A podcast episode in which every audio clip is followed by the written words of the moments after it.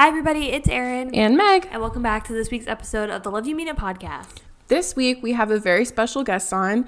It's Nestle Mitchell, and she's the host of the Not My Problem podcast. And she is a black podcaster, so we love to support. And we're just so fortunate that she came on the show to talk to us. Yeah, we really liked having her on the podcast because, as you guys know in the past, we did an episode all about Black Lives Matter with one of our best friends, Ricky Belazaire, who is a black gay male. And that ended up being a really good episode. And we know a lot of you guys got some really good insight out of it. Yeah. And I don't know, we just think it's been a long three months with everything that's been going on. Right when George Floyd started, I feel like everything just blew up. And we just want to keep the conversation going because, like, you know, after all the protests and stuff, it started dying down and things started kind of going like quote unquote back to normal. And like people kind of stopped posting and like talking about things. And like Breonna Taylor kind of became a meme. And like we just kind of want to just correct things and just like talk about things and just keep the dialogue open, you know? Yeah, so if you guys follow Nestle on her podcast called Not My Problem Pod, Meg actually showed me an episode that she did called Performative Allyship is Not Welcome Here. And it was such a good episode. And so Meg thought it would be a great idea to have her on the podcast. And we're so excited. So we talked about so many different things from performative allyship virtue signaling and microaggressions. And we're really excited to bring this episode for you guys and to let you guys meet her if you haven't listened to her podcast before.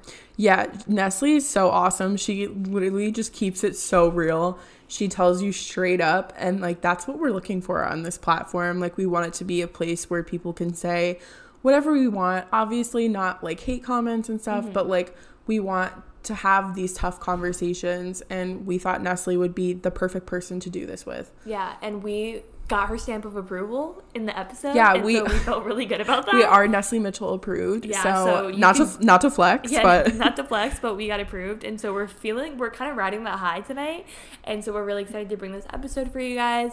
And overall, it was just really great. Like, we ended up sitting on FaceTime with her for like another 45 minutes after we, I mean, well, on Zoom for another 45 minutes after we ended the podcast episode. So that's when you know it's real. No, she's literally just so amazing. And we're so lucky that we know her and like that she came on the podcast. To not be too sappy, we're going to keep going along and we're going to do everyone's favorite segment. So this is the Love You Mean It podcast. And every week we talk about what we're hating and what we're loving. So this week, what I'm hating is pericoronitis. And I don't know if you guys have ever heard of this because I sure as hell have not. I had not. Um, so basically, like, I started getting these like pains in like my jaw, like the back of my mouth, like on the left side, like where your wisdom teeth like should be. And like mine haven't like come out yet. Like I still have all of mine. And like it just started hurting really, really bad and it was just like a constant like dull pain. And so I called my dentist and I like I made an appointment and it was like a Friday morning I called like first thing. And they were like okay like we can't get you until Monday at like two o'clock. And I was like I can't make it that long. So like I just I kept the appointment and then my boyfriend's John, my oh my god, my boyfriend John's family friends like own a dental practice, like they're dentists. So he so kindly called them and like asked if they could see me and they squeezed me in for an appointment like in between patients. And so I got to actually go in the next day, Saturday morning and they looked at it and like they took an x-ray and stuff. So like basically what's happening with my mouth which i literally hate teeth so i hate talking about it. Trigger warning if you guys like hate mouth teeth or the dentist fast forward like a minute. Probably like 30 seconds. Yeah. It's not that bad. But so basically like the way it was explained to me is like everyone has soft tissue like above where their wisdom teeth are and like my wisdom tooth is breaching right now. So like it's exposed so like bacteria can get underneath. So that's like what was causing me all the like this pain and discomfort. And like you can't like clean it with a toothbrush or mouthwash. Like there's really nothing you can do. So he gave me an antibiotic. So i'm taking amoxicillin right now. I can't drink. It's really sad. And then i also have to like he gave me this syringe and i have to take mouthwash and like irrigate that part of my mouth and it's like I hate it. It's like so weird because it like squirts everywhere. But like it's fine. I feel a lot better. Like the swelling has definitely gone down. Like I think like Friday my face was like huge. Like I literally my left side of my face was like noticeably mm-hmm. like swelled and so I'm just happy that like it's fixed, but I'm probably going to have to get my wisdom teeth pulled out like in a couple weeks or like a month or so. I haven't like actually made the appointment. But yeah, so that's what I'm hating this week. I'm hating pericoronitis. What are you hating, Erin? Mine is definitely way more like just superficial and just like not as serious. Meg's like, yeah, I have this medical ailment, and I'm like, I'm hating not being seen. I've been talking about this with my friends and of course with Meg. But if you guys didn't know, we've lived in the same apartment. We're going on our third year now. And of course, there's apartment buildings all around us, and like small buildings. We live in like a, it's kind of like a redone house almost. So Yeah. there's like six apartments in one house, obviously completely separate, but whatever. But there was a building right next to us, and I recently noticed that there's a beautiful man. Probably he's like over six feet, very He's tall, so hot. so hot, dark hair. I came out of my apartment building like two weeks ago, and he was carrying a case of Bud Light Lime, so that's when you know.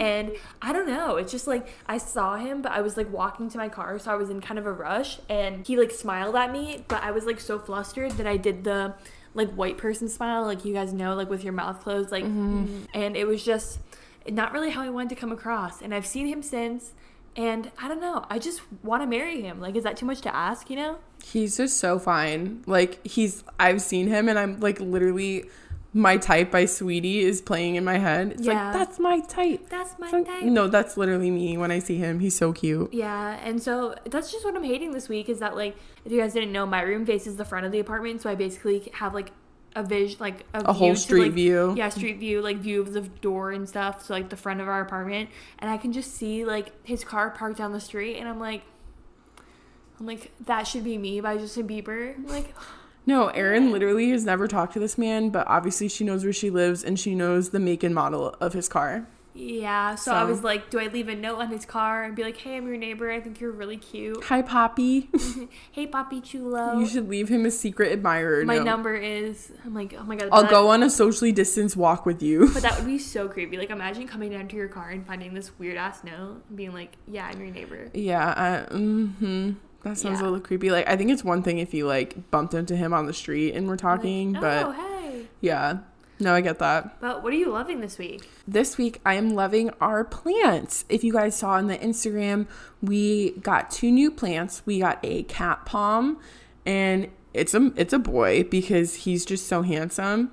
His He's a big one. his name is Arnold Palmer because it's a cat palm. And he's just so luscious and beautiful and we love him gives off really good vibes we purchased him from ikea He's just so large. Like, we have this corner of our apartment where our Wi Fi box is that used to be covered, but it's not anymore. And there was just like so much space and something needed to go there. And I'm glad we found the one. yeah so he's like next to our bar cart and he just like really spices up the room a little bit And he really, really adds to our Zoom calls now. yeah um and then we got another plant it's called a a Saloon? Saloon i think it's saloon I think it's Saloon. yeah and it's like a jungle like tropical plant its leaves kind of look like marijuana leaves Not so.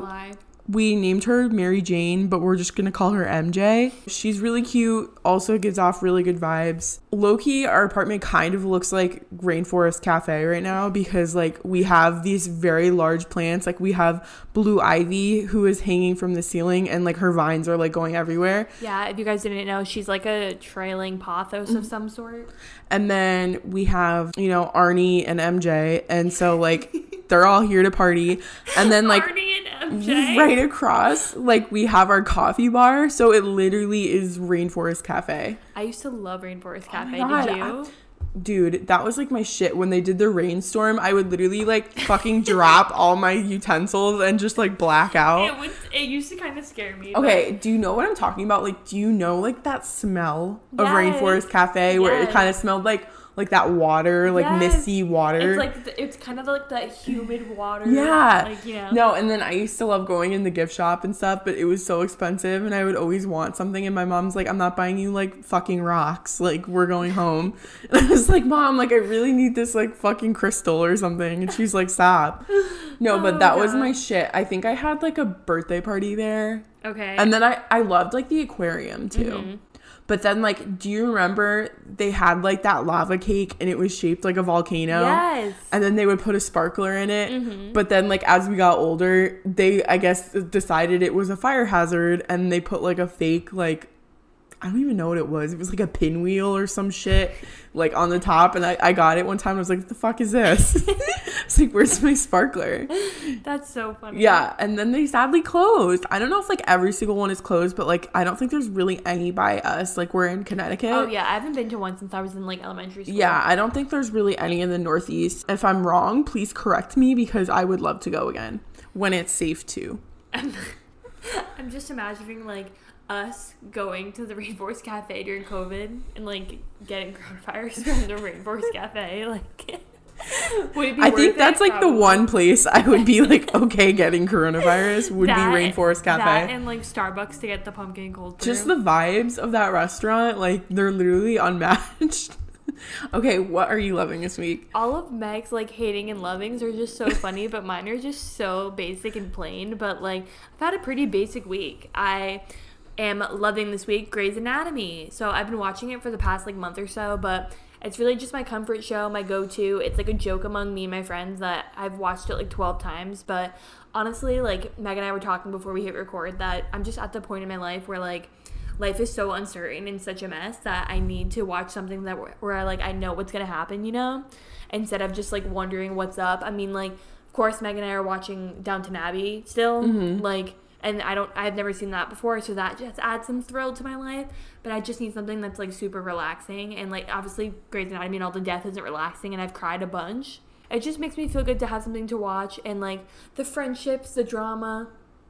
Yeah. I think it's just kind of cathartic. Yeah. Because sometimes, like, I don't know, like when I like I have watched Grey's Anatomy a bunch of times too. Like I'm the same way. I need to. I have definitely have like comfort shows and movies that I mm-hmm. watch when I need to. But like I feel like sometimes when you're a depressed little bitch like me and Erin, like you kind of just feel like you almost want to cry like some days. Yeah. But like you don't really have a reason to or, or, like a trigger, so like you mm-hmm. just don't.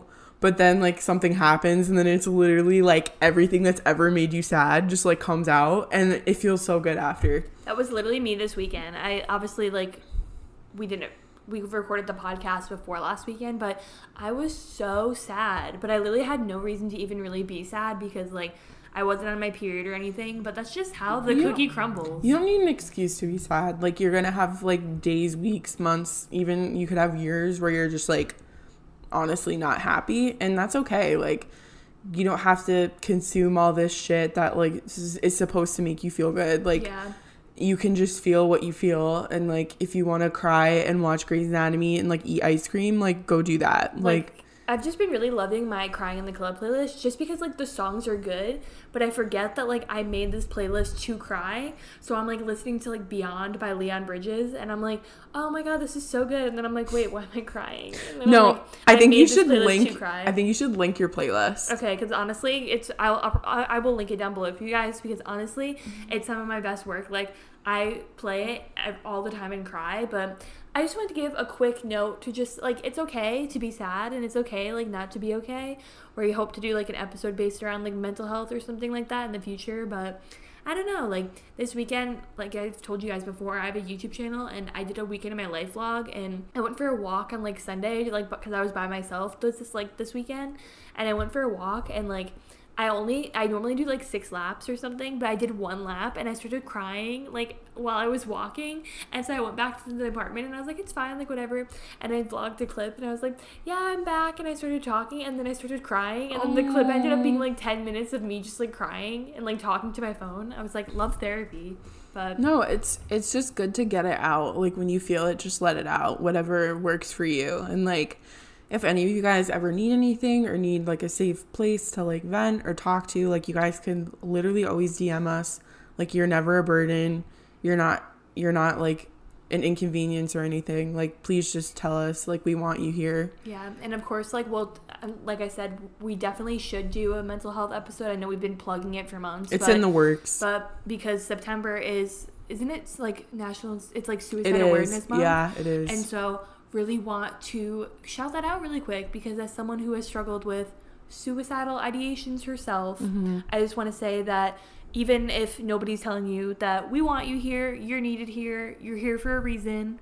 Obviously, everyone hates that everything happens for a reason, but you are here because you're supposed to be, and we want you here. Yeah, and every person has something to contribute, and there is no one like you. Yeah. So you just got to remember that. And like like we said, if you guys ever need anything, if you're having suicidal thoughts or anything, like you can always reach out. Yeah, don't And, feel embarrassed. Yeah, it's literally nothing to be embarrassed about. Like mental health is not something to be ashamed of. Like I think everyone at some point in their life struggles with a mental illness or something. Especially right now. yeah, like right now, like we really need to take care of each other. But I guess before we wrap up the intro, we'll do a little bit of housekeeping. So I don't know if you want to plug the the new merch that you did.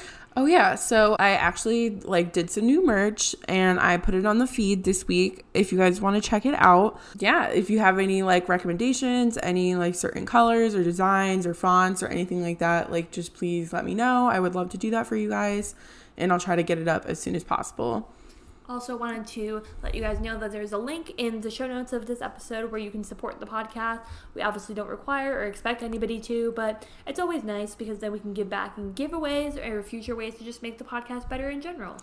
And also pertaining to this episode topic, a couple like a little while ago, I like added a support Black Lives Matter link. It gives you a bunch of places where you can donate and just like it has like information that's like really important that everyone should be aware of. So just be sure to like even if you can't donate, like just be sure to check it out and like just post as many things as you can because we need to keep the conversation going just because there might not be as many protests as before like we still need to keep pushing and like be there for our black friends And we have two more things to plug before this episode ends. I just wanted to quickly plug the YouTube channel because when we recorded last week's episode, I hadn't even crossed my mind to create a YouTube channel. So I decided to create a YouTube channel for the Love You Mean It podcast. So every single week, you can not only listen to the podcast, but you can also go to the YouTube channel. It's in our the link in our bio on our Instagram that Meg will plug in a second. Definitely go check it out. You can watch the episode that we did last week with Katie, and you can also watch this episode as well. And Maybe in the future we'll put other videos on there, but who knows? But for the time being, it's just going to be the visual versions of the podcast. So go subscribe, like, share with your friends. and then if you don't already don't forget to follow our instagram at love you mean it podcast we try and post every day we're always posting stories and like interactive polls for you guys um, and if there's anything you want to have us talk about on the podcast like feel free to dm us on instagram But without further ado, let's get into the episode. Hi, everybody. We are back with Miss Nestle Mitchell, and she's just going to say a little bit about herself. Hey everyone, so my name is Nestle. I'm a 24 year old from Atlanta, Georgia. By day, I work as like a data analyst for a Fortune 500 tech company. Very boring, very boring stuff. But by night, I am a podcaster. I'm the host of the Not My Problem podcast, which is basically me talking about whatever I want on a week to week basis. It's anything from like career to social issues, which has been like a very hot topic for me. And so I've been talking about that a lot. Um, my non existent dating life, career, lifestyle, anything under the sun. It's pretty much fair game. I also have a YouTube channel that I actually suck at recording um, and uploading for, but like it exists. So we, we're, we're working on it, but that's also Nestle, Nestle Mitchell. And yeah, that's a little bit about me. I'm kind of all over the place, but that's Okay. me. That was the perfect one minute bio though. Like you like you really have that down. Thank you. I have nailed the bio. I can say that. yeah, that's your little elevator pitch. Very appealing. okay, so we do a segment every week what we're hating and what we're loving. So, what are you hating this week? It could be literally anything. A product, what am I a hating person. this week? Men. So that's number Okay. one. Because I had a moment where I was like, do I want to get back on the apps? And then I was like, do I love myself? The answer is I love myself. So I'm not on the app. So that's number one. Okay, girl, I And totally your feel that. Tea. Yeah, Meg has a Honestly, boyfriend like- because she can't relate, Ah, but no, I but I was I was on the apps for years, so I get It's it. literally, I literally the devil. I just I'm a oh veteran. God. I put and my then I'm time just in. like you did you did your work and you, you did, managed to make my it out work. unscathed i wish i could say the same but you know quarantine so i'm like am i bored or do i I, like actually want to find love it's usually boredom and so that's the exactly. that's the number feel one and then the second one i guess oh that's a really good question. Um i don't i don't honestly actually i take that back. Fedex. Fedex is the worst shipping company ever to ever exist. They have lost my package twice. I'm so mad about it. So that's like fresh on my mind. I'm very i'm very upset. Yeah Oh you guys have the face that like has been a permanent mood for me. Like and it's good. Like i bought sephora Oh. products. Like i wanted to try these new products. I was like and Yeah. i saw that they shipped it with fedex and i was like i'm not gonna get them it's just not happening it's not in the cards for me and of course i didn't get it No, like my mom ordered stuff from Sephora like um a couple months ago, and it took her two months to get it. Literally two months. horrendous It was Wow. FedEx. It was FedEx. Trash. horrible What are you loving this week? what am I loving this week? I have deviated from my White Claw. Um, if people don't haven't listened to my podcast before, I drink a a lot of White Claw. It's like almost embarrassing. What's your Mhm. favorite I've done it- Ooh, lemon and lime for sure. Oh, Like, yep. It's a top tier flavor, and people just like honestly sleep on it, and they just like don't want to appreciate like Mhm. it doesn't taste like a like let's be honest like it doesn't taste like an actual lemon and a lime but it's still good it's still good No, it's really but i just i decided to deviate because i like started doing the math and i'm like upwards of a thousand white claws during this quarantine so it's it's bad and that's like also a lot of money so like white claw Yeah. if you're listening to this please sponsor. Sponsor jesus Yeah. christ at White Claw. Yeah. at White Claw. So I've been moving to wine. So I've been drinking 19 Crimes, which is like a red Ooh, I love that 19 really Crimes. love. So good. And I'm like a questionable man on the bottle. Like that's what I want to go for. And that's literally how I decided that I liked 19 Crimes. I'm like, oh, questionable man. Let's go for it. Let's do it. Mama, I'm in love with a criminal. That's literally me. right. Do you like Trulies or Oh my only God. White Claw? I mean, I I don't mind truly. The Mhm. Yeah. truly lemonade like kind of slaps. Like it's it's Mhm. pretty good. Mhm. However, like I need to be able to like down white claws very Yeah, yeah. quickly and and like with water, like you're able to do it. Like the lemonades, like I can't. I have to drink like one over the course of like an hour and a half because they're like so thick. But there's nothing Yeah. wrong with them. It's just like not my go-to. Yeah. No, that makes sense. Yeah, I was just wondering because I feel like people are either like hardcore White Claw people or like hardcore Truly people. Mhm. And I mean, I'm Oh, for sure. like obviously we can clearly tell you're a hardcore White Claw person, but My kind of girl. I knew I liked you. Oh, thank you. I, I've honestly tried like you know they try to sprinkle in like the other um hard seltzers. So I tried Yeah. like that Vizzy crap. Mhm. Ugh. Would not recommend. It's mm-mm. I don't care if it has vitamin C. It's nasty. Why would I want vitamin C in my hard seltzer? Like Yeah. I just Honestly, like it. I'll just drink an orange or, Yeah. or drink some orange juice. I'm fine. It's fine. I'll just pop the straw into the orange and call it a day. right. I'll just have a exactly. You get screwdriver. Leave me alone. Oof. I love good. screwdrivers. That's good stuff. We love that. Okay, so we're gonna get into the first question. So we kind of talked about this a little bit. Obviously, like quarantine is the answer, but what made you want to start a podcast? Because I feel like there's a difference between actually like like wanting to do it and then doing it, you know, because it could just be like a concept, but you never actually follow through. So like what made you like what pushed you to do it? Yeah, no, that's a really good question because it's always been a concept for like the past like year and a half. Which, which, Mhm. which I should have honestly like took that opportunity when like podcasting wasn't. I mean, it was probably oversaturated a year and a half ago, but it's like really crazy nowadays. yeah. But my reason for starting a podcast is I really felt like I was missing an oppor- like I'm missing a place where people were talking about their lives, but they just it seemed a little too like packaged and like pretty bow on it, and like Mhm. they were trying to say the right things. And even as like a 20 something, and like there's so many 20 something podcasts, but I just like felt like there wasn't any like give it to you straight, say the like unconventional thing that you're like, ooh, would I have said that on my podcast? And like, I don't give a fuck. I'm gonna say Yeah. yeah. like I, I don't care. Yes. so I'm just so I was like, I like telling my my life story. And at first it was gonna like my first draft of like what my podcast was gonna be was gonna be mm-hmm. my my dating life.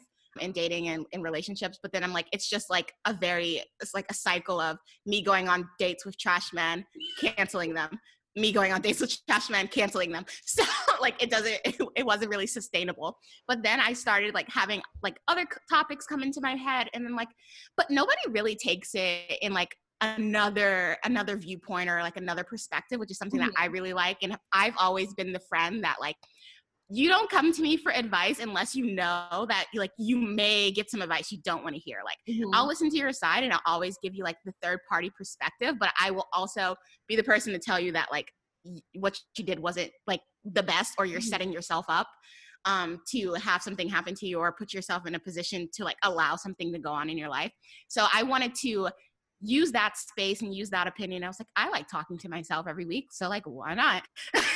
yeah. Why not record it? And there's, and there is how my podcast came to be. I love that. I mean, like that's, I feel like I can kind of relate with ours too, that I mean, like I have a YouTube channel myself as well. I just feel like podcasting is so different because obviously, I mean, we both love to talk, but mm-hmm. like especially just with podcasting, it does feel so like intimate and you feel like you can really say anything. I mean, like we've yes. done episodes in the past talking about like virginity, sex, like yeah. and like guys as well. But I feel like with podcasting, it's almost like I don't know, like in a way you're like taking that wall down, so like you feel free to talk about it, but also like it seems so private because like you're not they're not seeing mm-hmm. you, like you could be like anybody. Right. I feel like I get to be like my genuine true like my genuine true self that like my best friends would be able to see. So mm-hmm. I always like make a joke of like I would hate for me to like meet a guy on the app. They search my name on Google, they find my podcast. They would very much be able to see like they would know who they're dealing with right away. But I also would like like the opportunity to show them that like I'm a like a put together human being and I'm not just going to come raging at you about social issues. no, but that's what I love because I feel like, especially on social media, everything's so sugar coated and like we oh, need oh, yeah. people to just like just say it how it is. 100%. You know? I know. And I feel like you do a really good job at that. I mean, from what I see of like how people view you, like a lot of people see you as being like a really honest and relatable source. And like I feel like that's the coolest thing because there's no like facade. Like you immediately look you up and you automatically know like what you're getting, mm-hmm. and everybody seems to be liking it. Thank you so much. That, actually, that honestly really means a lot to me. That's something that I like. I try to pride myself on authenticity and being as authentic as possible, and not just like there is a way that you have to be like the best version of yourself, but I also think you can be a very honest version of yourself at the same time. So that's what I really try to strive for. Yeah, and like because we said you're like so authentic and honest, like how did you find the courage to be able to like get to that point to just like put everything out there, even when it comes to like talking about social issues? Like, were there any challenges to that? Yeah, so it, it came to like, what would people think? I think that was like another struggle. And something that I was always like a little bit hesitant about my podcast is like, what would coworkers think? Because my mm-hmm. coworkers are also my age. So, or around my age, like the I'm 24, the oldest person's maybe like 32. So they're honestly like not that far removed, but you you don't you don't walk into work asking people what their social issues are. Yeah. so I was like a little bit questionable. I was like, ooh, like they know I want to start a podcast. They will listen and they will support me because they like enjoy me as a human. But I also know that they were they would be able to listen to my opinion. And then I, it came to a point where I was like, no, like as much as if they value who I am and they already like me as a person, then they would be able to understand my opinion, even if they don't agree. They don't disagree, which is makes my life a lot more like a lot easier. I'm able to have more candid conversations with people that agree with me. It's great. um, especially about some issues that like it shouldn't even be a debate. So I, I think my like confidence with it is if I'm able to be outward and have my vocal opinion about what's going on in the world and you disagree, I think we're finally realizing that like we're starting to piece together like the people that have just been silent and like disagree, but mm-hmm. they didn't want to lose friendships. And for me, and especially with what's going on in the world, like a friendship is not worth having if you don't truly believe in something that is literally my entire being or something that I feel so strongly for. So at this point, I'm like, I'm gonna show you everything that I got, and it's either you're with me and you support me, or you don't support me, and like that's fine. I just don't want you in my life. So that's kind of how I got to like being this like outwardly vocal person. Yeah, I mean, like that's a great way of looking at it. Like I remember, like I follow a good amount of influencers, and I remember, I mean, we're gonna get into this in a little bit, but when people started posting Black Lives Matter content back in like June 1st and a lot of people were like, "Oh, I'm losing a lot of followers." I was like, "It should be a good Yeah. riddance. It should be Yeah. a don't let the door hit you on the way out. Like, bye. Like, really, like who needs them anyway? You know? Like that's the way I was Right. look at it. Yeah, so something that like we like I remember I listened to this a couple weeks ago when it came out, your performative allyship episode. If you have not listened to Nestle's episode, We are linking it. it's called performative allyship is not welcome here. It literally slapped me across the face. Like it was so good. Like I I was sitting there with my mouth open for like 5 minutes and then I texted Erin and I was like, "Bitch." I was like, "You need to listen to this podcast. Like this this specific episode is so wild." And so she listened to it and she was like, "Oh my god, like we have to have her on the podcast." And so like just your point of view has been everything that like the two of us has been thinking the whole time, but like just haven't said like or haven't like we didn't know how to like articulate it, but like everything you said I literally was just like yes, like talking to myself. How would you define performative allyship? Like what's your personal definition of it? Oh, I, I guess there's a there's a lot of fat. There's like a lot of aspects of performative allyship. For mm-hmm. me, I guess if I had to like sum it up to a in the modern day world, especially what's going on at the moment, is like perfor- performative allyship is. It seems as though it's people wanting wanting to be a part of the movement, wanting to support the the every movement that's going on, but they're only doing it in a way that seems like they're putting out the content to say like yeah i agree but i'm just going to put it out here so i don't get canceled. And i think that's a that's a big thing. I think this performative allyship comes along with like cancel culture and even though they might deep rootedly agree with what's going on they don't want to really put themselves out there really do the work and because it's more than just like putting a square like sharing some carousel pictures like yes it is great and dandy but i've come across a lot of situations where these same people are uh, like texting you on the side or like saying things on social media where they're allowing questionable actually not even questionable i'm just going to say racist straight up racist things and they're just allowing these comments to be said.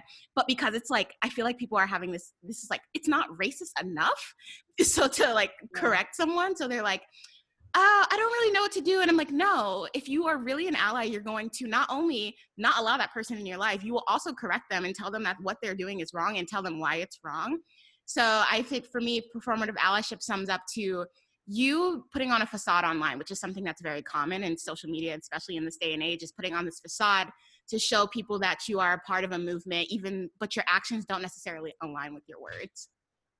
I loved what you said about how performative allyship kind of goes together with cancel culture. Mhm. I don't know if you want to like expand a little bit more on that. Yeah. How like people are because like it makes exact like total sense what you're saying that people want to put this stuff out there so that they're being seen as not be, quote unquote not being racist, but d- like down like deep down the intention or the motive is to not get canceled.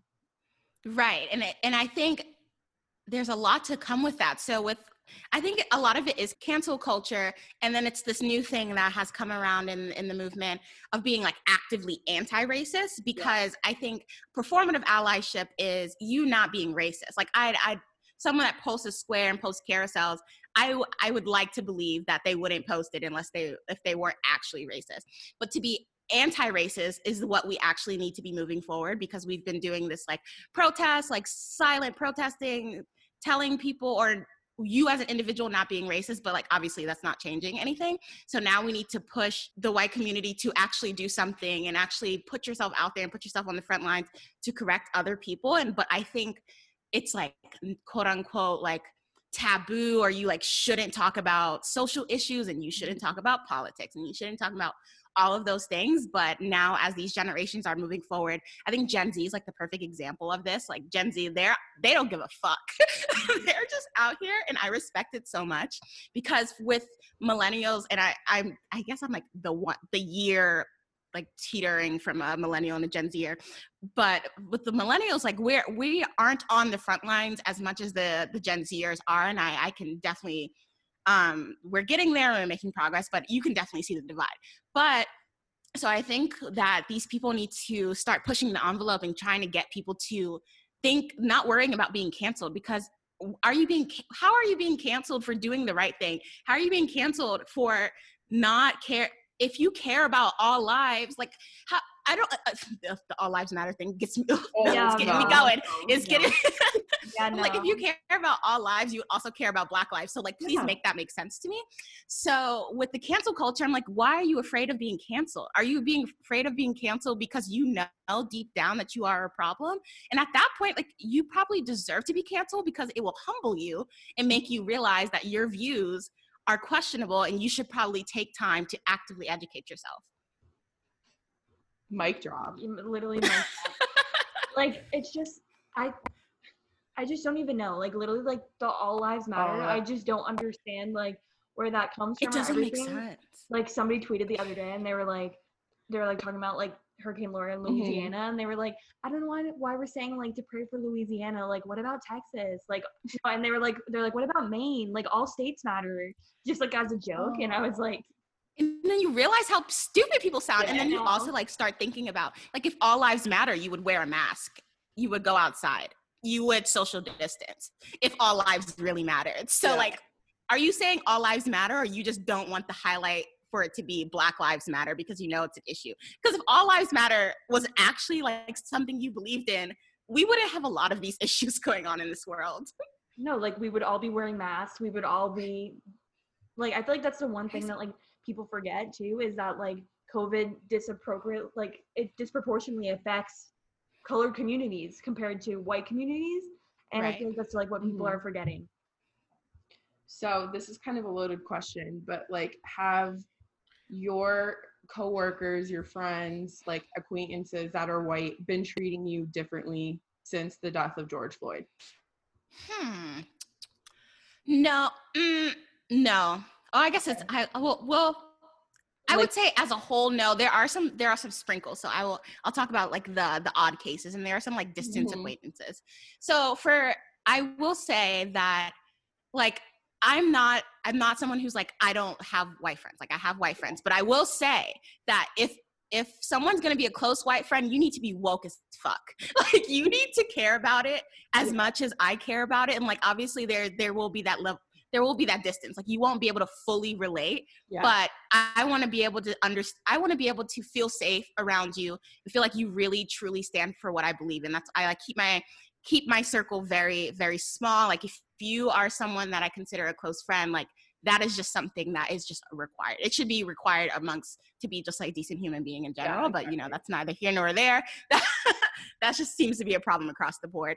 With coworkers, I mean, there was the the week of George Floyd was was an interesting, a very polarizing week for me mm-hmm. because mm-hmm. it was the week where all the protests were happening and I felt like I'm usually a very happy person. I'm very emotionally stable. I would I would like to say. I would like to describe myself. But that moment, like I was just filled with rage all the time. Yeah. And working from home is very helpful because I nobody gets to see that. I just get to go in my office, I close my door, just like at my desk. But um, they can see the difference where they're like, Nestle, like you're not as quiet. And I think a couple of them were able to understand and they were able to not have to ask me because I think it was the most offensive. It's like the most offensive for you to ask me what's wrong. Like, are you tone deaf? Like, what's going on here? Yeah. So there was only one instance where um, a someone on my team had asked me like, "What's wrong?" or "What are you okay?" And I think that was like the most snappy I had ever been. I was yeah. like, "Are you really asking me what's what's are you really asking me is everything okay or what's going on with everything that's going on in the world right now?" And I just like they just like it was like a silence and i was like okay moving on like let's talk about the topic at hand like i don't want to talk about my personal issues unless you are willing to support and let me unload on you and I, at that point i don't want anybody to un- like no i just don't want it.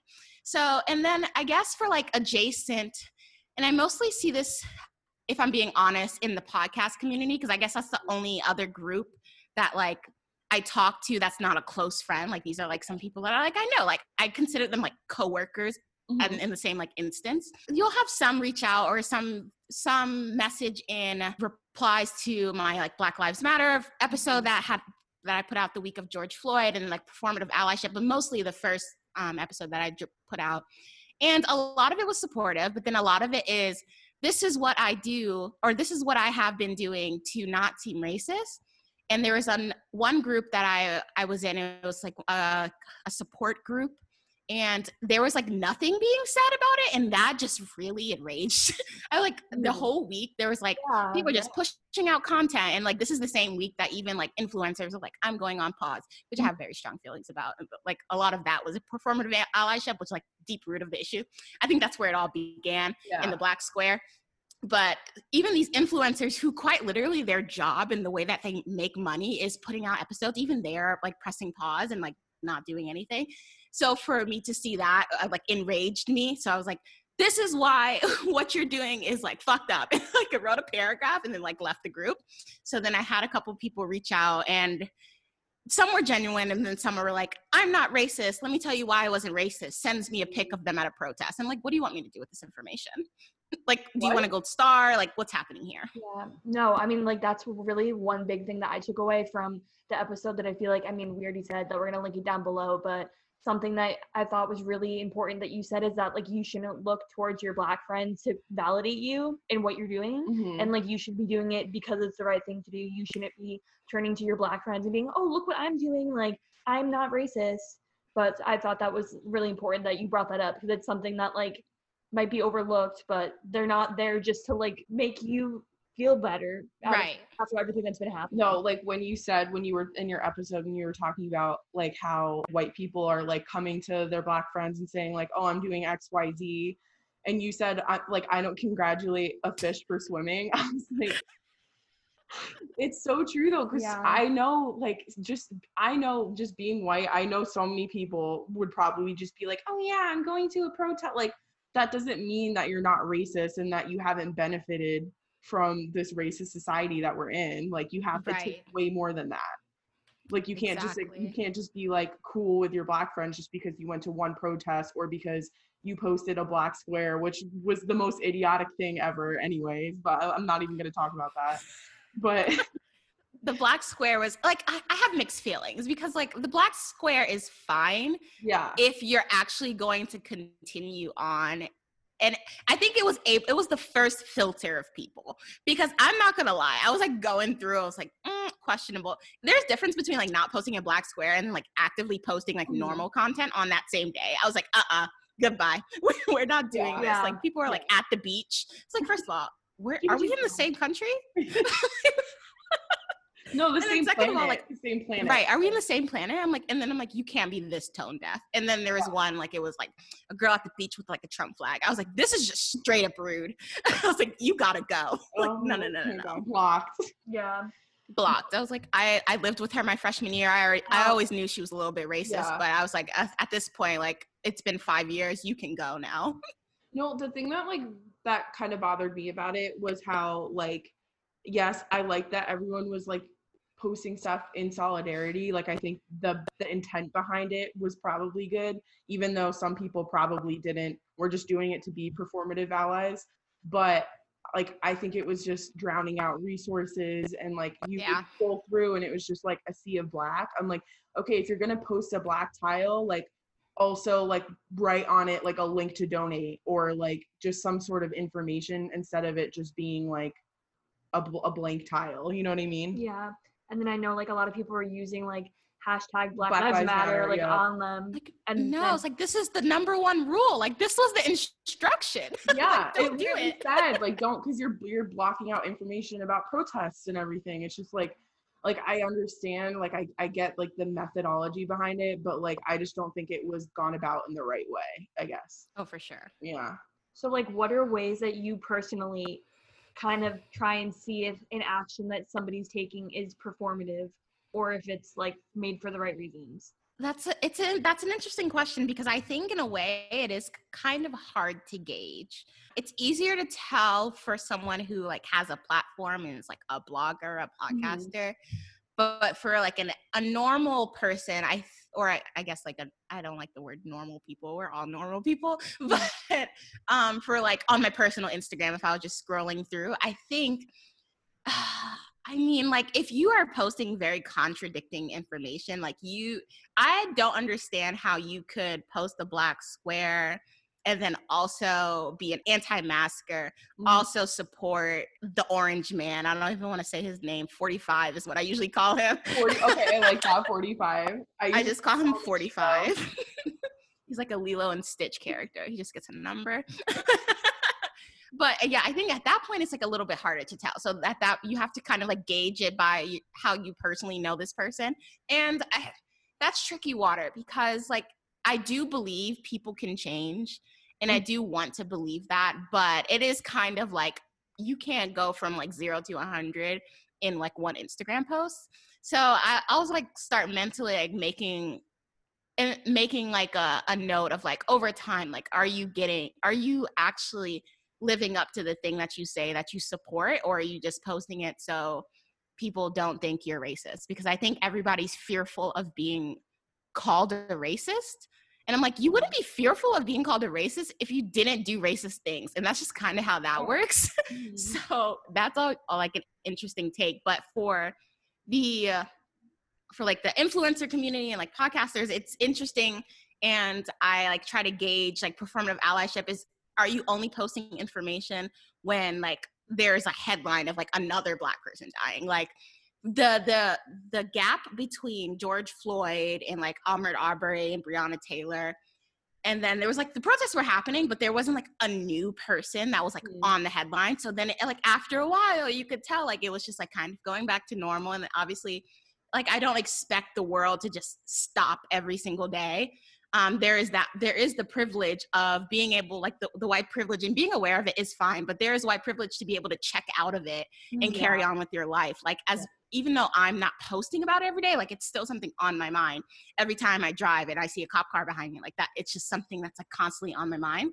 So I don't expect like the Instagrams and the Twitters and everything else to just like every single day be about Breonna Taylor and everybody else going on, but for it to be like dead silent and then the next person like the new headline and like people are like jacob blake we're back. And i'm like but what do you like there's a disconnect. Something's not adding up for me. Like do you really mean it or are you just like oh here's the next carousel for me to share. Like let me just click it and share it. No resources no information just like click share. That takes like literally three seconds to do. So i'm like do you really mean it or are you just going through the motions? Yeah, so the kind of like one I well I, I think some I think it was on Twitter and like someone shared it on Instagram and it was like a picture of like the all Black Lives Matter mural that they have like in LA, the one that's like on the street and they made it like a permanent mural and they just wrote it, but it's like around the corner from where those three trans women were like attacked and they still haven't gotten arrested. Yeah. So everybody was like, that's literally the definition of like performative activism.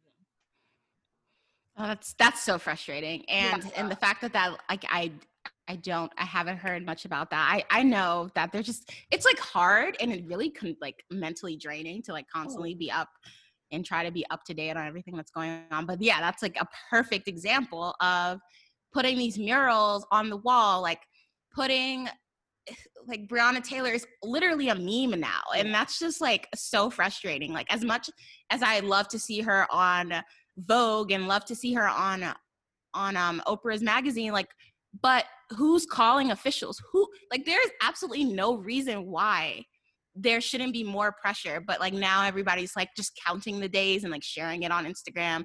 But I'm like this is this is what we mean. Like you're saying this you're turning it into this like weird strange meme. They're like sharing posts from Chelsea Handler which like I, I hate that woman. Like dare I say like there yeah. this is if there was somebody that grinds my gears like more and she's like one of those people that are like she changed. I'm like she has a netflix special like making money off of her white privilege i honestly don't want to hear it yeah um but yeah so I, it, that's super frustrating it's like key examples of like performative allyship like let's do this mural let's do these mm-hmm. photos and then like the next thing happens and it's like new mural new photo and i'm like okay but are you gonna do anything about it no, that's what's so frustrating too. Like people like Oprah who have all this influence and power. I'm like, you could you can't like call someone, you can't like pressure maybe even throw some money at the issue. I know. Like hire better attorneys or something. Like I don't know. Like I can't believe it hasn't no one's gotten arrested. Like I know. I love that you called out Oprah in your podcast episode. I thought that was Oprah like Oprah, you have you have money and resources. Oh, let's talk about it. yeah. Like I don't I, like I don't understand how you can highlight it and then have that huge platform and but not do actively do anything about it. Oh my gosh. And I guess I guess in their way, like if I were try were to try to understand, I guess it comes from my as much exposure as possible. But at this point, like the world knows. Like mm-hmm. it's very obvious. We've moved past this whole like, oh, like I don't understand this story. Like she's gonna be a household name for like the yeah. suckiest reason. Yeah. Yeah. Exactly. I know you kind of said like you talked about this a little bit, but like have your social media habits changed? Like do you find yourself going on less like because of all this stuff? Like is it just like a trigger for you or are you like do you want to go on and like be up to date? Like what's or does it change day to day? I guess it changes day to day. At 1st mm-hmm. well, uh, yes, at first I was really like not on it that much. Um, mainly Twitter. I thought Twitter was like one. I, it's unfortunate that Twitter's like the best place to get like unbiased media coverage. So I would always go on Twitter to consume like especially with the protests like actual the full video and not just mm-hmm. like the 30 second snippet that that they show on like all of the um, media channels which are all run by the like the same two companies anyway so like they're mm-hmm. definitely choosing like what information they want to show you but so i was on there and then I, at one point i was like this is just like mentally draining and then i would go on instagram and i was like oh like there was a point where i was like oh these are like a lot of carousels there's like a lot of new information so like the account like so you want to talk about blank and then like i think that's a very great resource to like get started and just get like blanket level educated on something or in shit you shit you should care about that's another yeah, instagram yeah. account that i really enjoy listening to and especially their podcast i highly recommend listening to their podcast it's really good it's always interesting listening to new zealanders and like outside people care more oh, about yeah. american politics and then like actual people in america it's i know honestly insane mm-hmm. so i so and then so then i got to a point where i was just like okay we are now we're at the stage of quarantine where people are either going to do their own work and i don't obviously like i never expect everybody to post every single thing that they're doing online mm-hmm. and for social media like I, I, at that point that becomes a little questionable like if all yeah. you ever do is post about your resources then i'm just like okay like what are you doing outside of that so like i guess that's a double-edged sword of like okay what can like am I doing enough or am I doing too much? And then that becomes its own this own little thing. But all in all, I would say I've just in general like cleared out my social media because I was just like going through endless cycles of like Instagram, Twitter, Snapchat, Facebook, and like re- like going through And I was like, this is a problem. yeah. So now I just have Instagram and I just consume Instagram and I I watch. I'm a Twitch person now. That's who I. I don't know who I've become. I'm, I'm, a Twitcher, but um, I watch this Twitch streamer that actually does um, political commentary. Ooh, so that's how I that's stay cool. up to date on my information. So that's good. Yeah, I did the same thing. I like, well, I mean, kind of at the beginning of quarantine in general, I like deleted my Twitter and like my Snapchat, and I only have like Instagram now. Yeah, I think you kind of need to like just go through and just like delete people. I know like I unfollowed people that weren't like posting Black Lives Matter content and just like or the people that I thought were performative allies who just posted the black tile and then like never posted anything again. Mm-hmm. I unfollowed a lot of people from my high school that like I kind of knew were were probably racist. Yeah. But like did you kind of have like a mass unfollowing where you just like went through and just unfollowed people? Mm, no, I di- I did it. Mm-hmm. Okay, wait, yeah, yes and no. So I unfollowed like the. It was like a kind of unrelated to like Black Lives Matter. If there were people that followed Trump, you're the first one to go. Like, like even if you and I didn't even care if you like follow because people follow him to stay up to date but like honestly no. Like i don't want to know what that man is doing. So like they were the first ones to go. Most of which i was able to gauge if like okay you actually like don't support him but you just mm-hmm. probably follow him to stay up to date. But those were the first people to go. The second people were to go were like the the people that clearly don't care about coronavirus and then like you probably there's probably more going on there. And i'm like in the back of my head i was like you're probably a trump supporter anyway. So like my freshman year roommate goodbye. Like you gotta go. And then this and then the third round was like men from the apps and like mm-hmm. they're posting i was like i should have first of all i should have unfollowed you yeah. to begin with and then like now i'm just like oof like do i do i want to keep you in my circle and then i'm like okay some of them are like actually good allies i was thankful to know that I only unfollowed maybe like two of those people because I was like, I'd be very upset to find out that I went on a date with someone who Yeah. was like a Trumpy or an Oh. anti-masker. A trophy, Okay, I. I would die. No, look, that's literally when I was on the apps. Like, I would dead ass. Like, one of the first things I would ask people would be like, "Are you a Trump supporter?" It's important. Because It's important. I, I don't give a like I don't people are always like, you shouldn't talk about politics, religion. I was like, No, no. It's No, I- I, need to know. And then the one other thing that I had to like add, which most people you would think you like you wouldn't have to add this, Mhm. but I learned this the hard way, is I have to start asking people, are they flat earthers or not? because I went on a date with a flat earther and I will never do that again. Oh my god. I cannot imagine being like an actual flat earther. Like w- like we did like a, a conspiracy theories episode and we talked about that and it, I just like cannot imagine. Did did you go to like a convention with him? No, he like said like he mm. said it wasn't blatant. Like he Yeah. we were like on this like mountaintop. He was like, you can see this like this other mountain, and I was like, yeah, there it is. And he's like, you shouldn't be able to see that. And I'm like, oh no.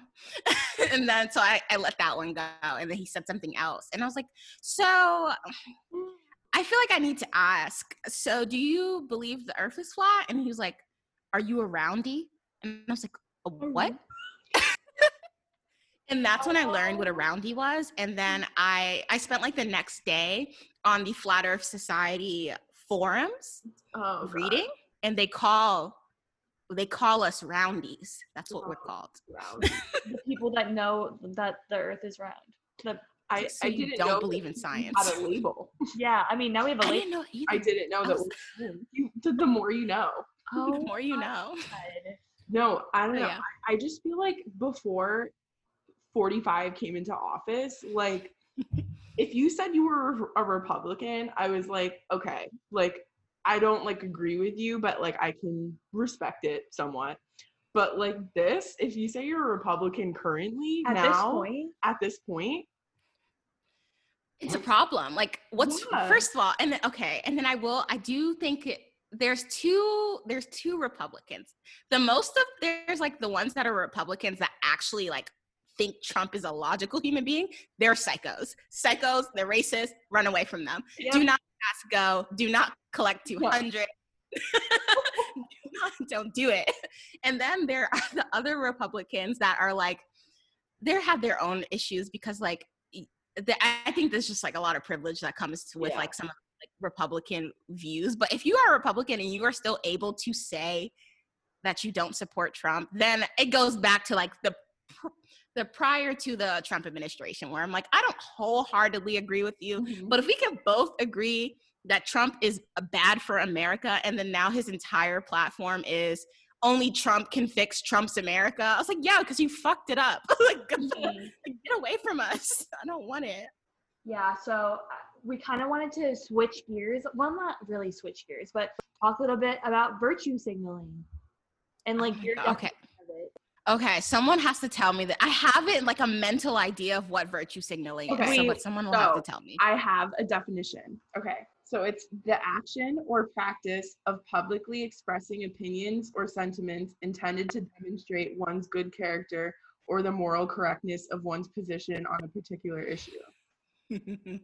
So this kind of goes in with performative allyship and I feel like Yeah. so many people I see this all the time like I didn't know what it was until I saw like an infographic and like that's kind of why I wanted to talk about it because like we need to like stop doing that and like actually like it, it's one thing to like spread information but if you're not actively doing anything about it then that's like what's the point of posting it you know right.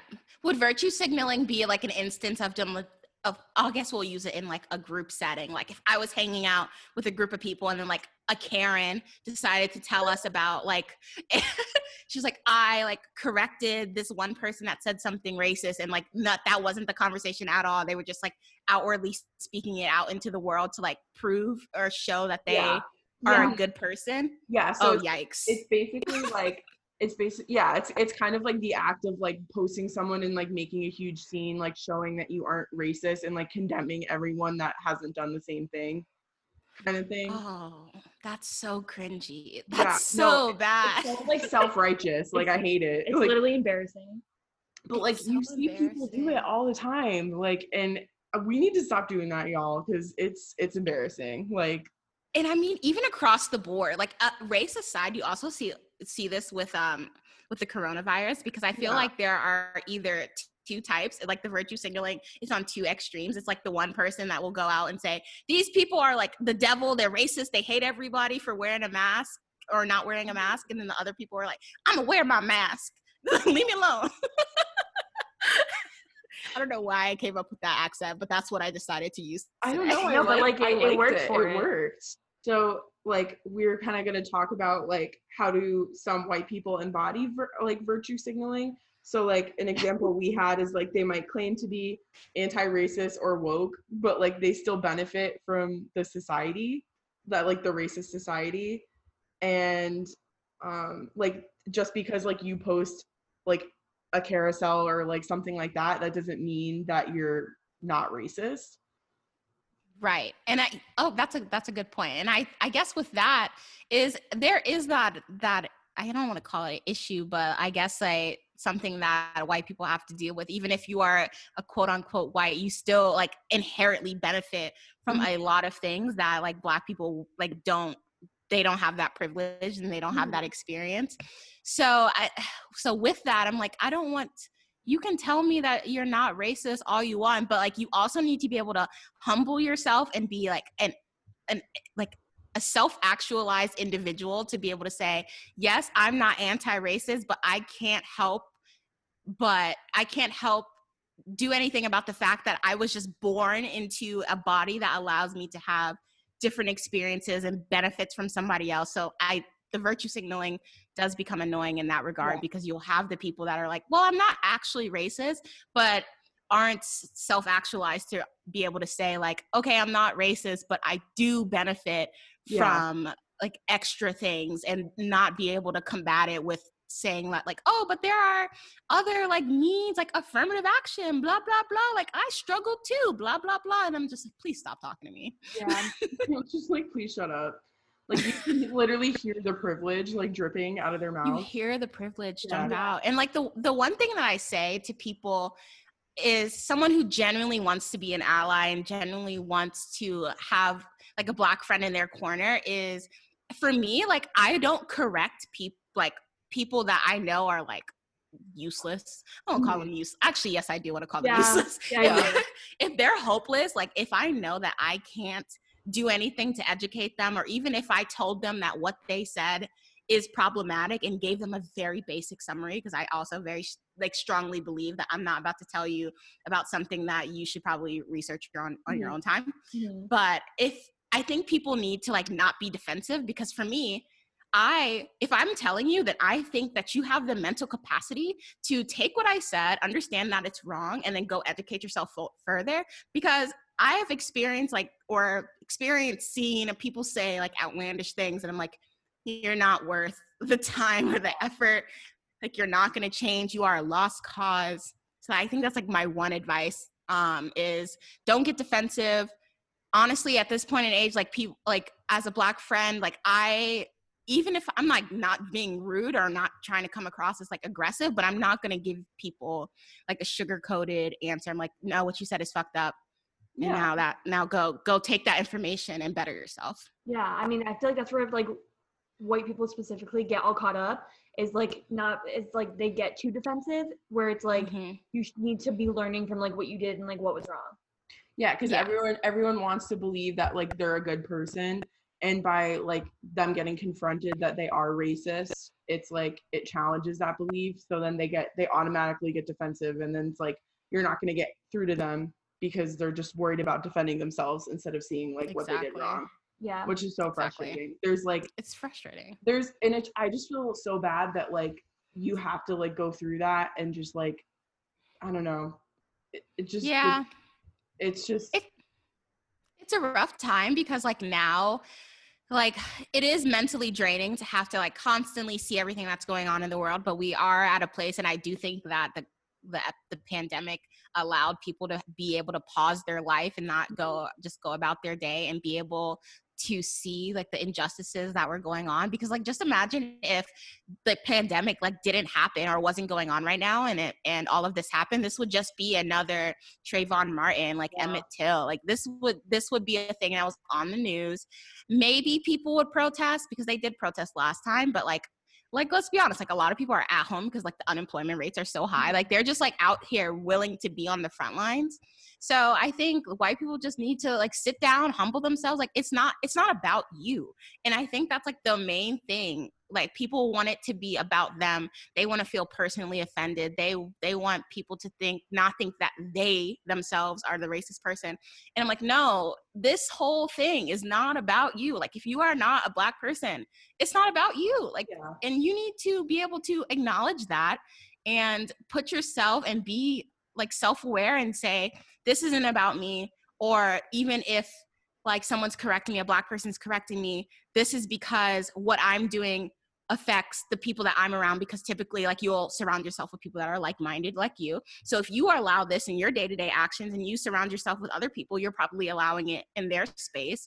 And the whole purpose of this is at this point like the black people already know about racism. We've already corrected the people that are around us and because if they were racist they're not around us. So at this point like we've done all that we can do. Like white people they created this issue for us and they're literally the only ones that can take us out of it. Like you guys need like they need to change their own mindset. So like it's not about it's not about the white people. I need the white people to understand. It's yeah. not about you if you're listening to this no, like racism is not a black problem it's a white problem and it's like something that we all need to just like it's uncomfortable but we have to sit in that. Like we just have to deal with it. And like yeah. we might not have like actively like done things like in the past like our ancestors or like set up these institutions but we have been benefited from them and we have to like make sure that everyone's getting equal chances now because it's been hundreds of years and like we're still doing the same shit like nothing is right changed it's just it looks a little bit nicer, but yeah. it's the same. Like nothing's really we, changed. We've rebranded. It's the same shit. We're selling the same shit though. That's all. I That's it's just like all. the same as when like an influencer will be like almost like, an influencer will be like canceled or something for like being racist and like all the comments are like from their white followers being like, oh my god it's okay girl like don't worry and everyone's like this apology is if you're not black you can't accept this apology like yeah. i think jeffree star is a very a very perfect example of that him and his cult followers well he'll mm-hmm. make his apology videos that are actually apologies yeah. um and then uh, the white counterparts are in the comments like it's okay growing and i'm like but he's not. And like that goes uh, like across the board with like a lot of influencers. It yeah. it will be white people commenting saying like it's okay like you didn't really mean it. I'm like no. Yeah. No. No i think they did. I think they're just they sorry because they're getting called out for it. That's all. Exactly exactly. Um, we're all here for accountability culture but yes uh, cancel culture you get canceled if you're like at, at this point I don't even think it's cancel culture because, like, in theory, like people aren't actually getting canceled. Mm-hmm. They're like, when's the last time someone was quote unquote canceled and they were like actually canceled? Yeah. Like, that doesn't happen. No. They were held accountable and people had to correct them and maybe they they corrected their actions or they made their like 40 minute apology video about whatever.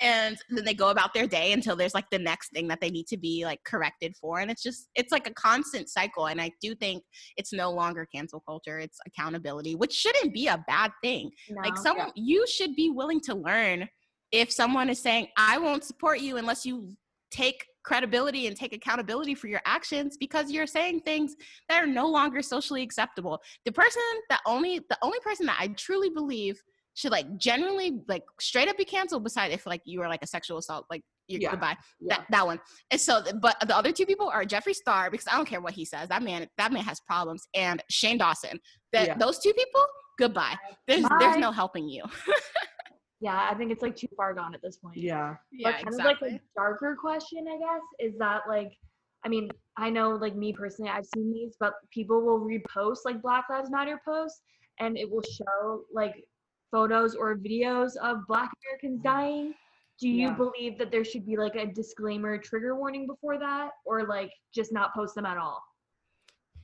I I don't think people should post them at all. I do think I I do consider it like trauma porn. Like people just Mhm. like want to share the information, and then like at, in a way, like yes, like I guess it's like it, when the people that share it, like you can clearly tell that they just want to like expose or show the message and show what's going on in America.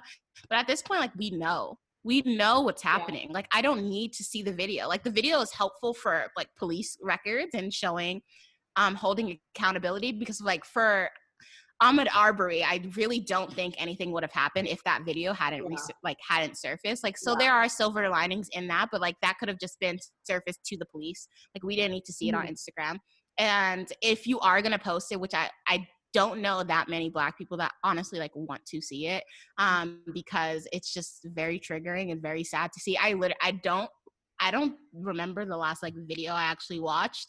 Actually i think i watched like a couple like the very first like two minutes of george floyd Yeah. i watched the first couple of minutes of Ju- george was- floyd and then i was just like this is, i can't watch this Uh, no When he started crying for his mom, I was like, yeah I'm when out. i when i heard that that was in the video i was like yeah i'm not watching i can't it's- i can't do can't. it no. and i'm just like i so i'm like i really wish people wouldn't and i wish like facebook who, who's running the world would like not put that on there they take down literally everything like god Yeah. forbid someone a girl shows a nipple but you're like out here letting people post freaking murdered murders on instagram Seriously. No, it's bullshit. It's such bullshit. Like, I don't know. I I just don't think that like they should post it at all. I think if you want to watch it for whatever reason that is, like you should seek it out. Like go seek it out yeah, yeah, like look it up instead of like it being online because it's I feel like it's so triggering for so many people and like you shouldn't be scrolling through your feed and then just see that. Like that's right fucked up. And like I think people are like desensitized to it. Some people are and like they shouldn't be. I don't know. Yeah. Yeah, people are definitely desensitized to it in a way. They're like, "Oh, this is like another thing," and I'm like, "That's a problem." Like you, sh- it, first of all, and it's like not content. Like black people dying at an It's- it's alarming not rate by police brutality is not content. Like what? No. What? Oh my gosh! And it's usually that one guy. What's his name? Sean White or something Yeah. like that. Yeah. Um, He's literally the worst. And people people think that he's good, but he's really bad. Like, he's not a good person. No, that's why I just love Twitter because they literally like give you a play by play of like what happened. They give you what you need to know, and then like it's great too because a lot of the stuff from Twitter like ends up on Instagram too. So like if you don't Mm-hmm. have Twitter, like you can always use Instagram. But so now we're gonna kind of transition a little bit and talk about microaggressions. We love it. We love a I good know, and I'm sure you've experienced a lot of these, honey. So Oof, yes. like, how would you define them? Like, what's your definition of it? my definition of a microaggression is someone that's trying to give you a loaded compliment. They tell you something that is meant to be a compliment, but their biases and their preconceived notions about a race jumps out. It comes screaming at you, and then you realize that they have these opinions because there's no reason for you to tell me that I'm I am very eloquent for a black person. And I'm like, why? Because deep rooted, you don't believe that black people should be eloquent. So your preconceived notions jump out and they come through with their compliment. And I'm like, no longer amused. Like once it comes out, I'm like, oh, okay. I don't I don't want your I don't want your compliment anymore. Sorry. It's not even a compliment. It's just like It's a bad not. like compliment. Uh, Like, no, not a, it's not a compliment even at all though. it's just like shut up. Like don't even No one asked. Literally, no one asked you Are there like any specific examples of ones that like you've experienced yourself? because like I know you just said the the eloquence one, but like Yeah, I get you're pretty for a black girl, like a lot. You're at being educated or like having people assuming that I am like a first generation college student, which I am, but you shouldn't assume that just because I'm black. Like for that's like its own issue. Um, and then oh, wow, I, I get so I don't know. you Um, where's your hair? Can I touch your hair or anything like that? Can I touch your hair? Ah, can I touch your hair? My favorite one is like if I have like straight hair, if I have like my natural hair and like the next day I'm gonna go get braids or whatever, like the next day I have like braided hair, it's very clearly different and it, it's like 10 inches longer. They're like, your hair changes so quickly. I'm like, what? Come on, come on. Like, are you dumb or are you stupid? And like I just don't understand what these people are thinking because it's not like I would literally even go up to Meg and be like, "Oh my god, can I touch your hair?" That's so fucking weird. Do you know how weird that is? Like, Like I just don't think people even realize like what they're saying or like what they're no, no. I just think that's so. I never understood like the wanting to touch stuff. Like, I don't want anyone near me.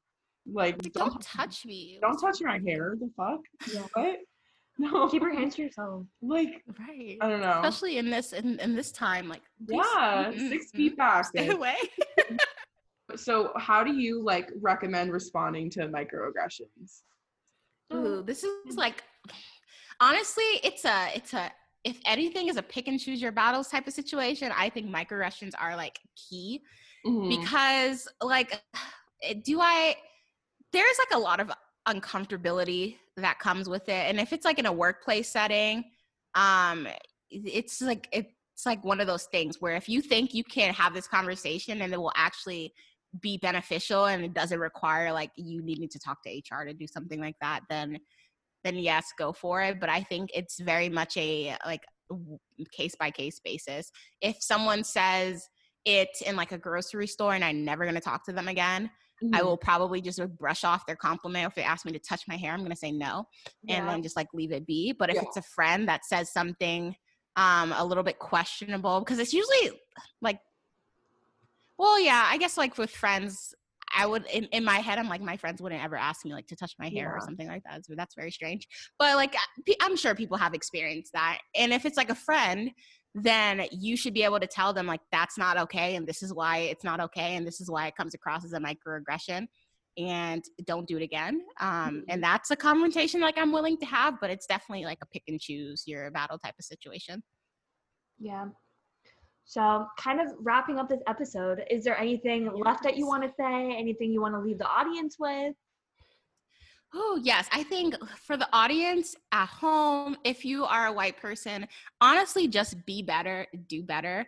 Don't come to your white your black friends for reassurance to tell them to get a gold star i've gotten that a lot i had my um performative allyship it wasn't really geared towards anybody but it was like a group like it was like a common theme like throughout the week when i was like thinking of recording a podcast episode where i was like i'm keep i keep seeing these things Mhm. um and then people were like reaching out because I, i'm like i said it in my episode like if you thought it offends you then it or you felt like tied to it or you felt like you were being addressed and you probably were because you probably have done something so it allowed people to like you know think about their actions and like you can reach out um i've had a i had a couple people reach out and but like don't expect a response like for me i, I was like like i just like liked the message and i'm just like good like i'm i said it in my episode i say it again I, you mentioned it earlier like i i don't I don't congratulate a fish for swimming. Like you're not you're just not to get it from me. So like that would be my my advice for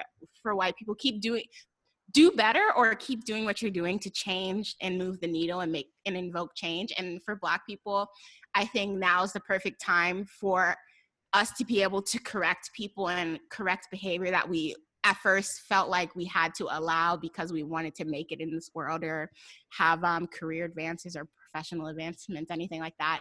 I think now's the perfect time to like be able to have these conversations and be uncomfortable.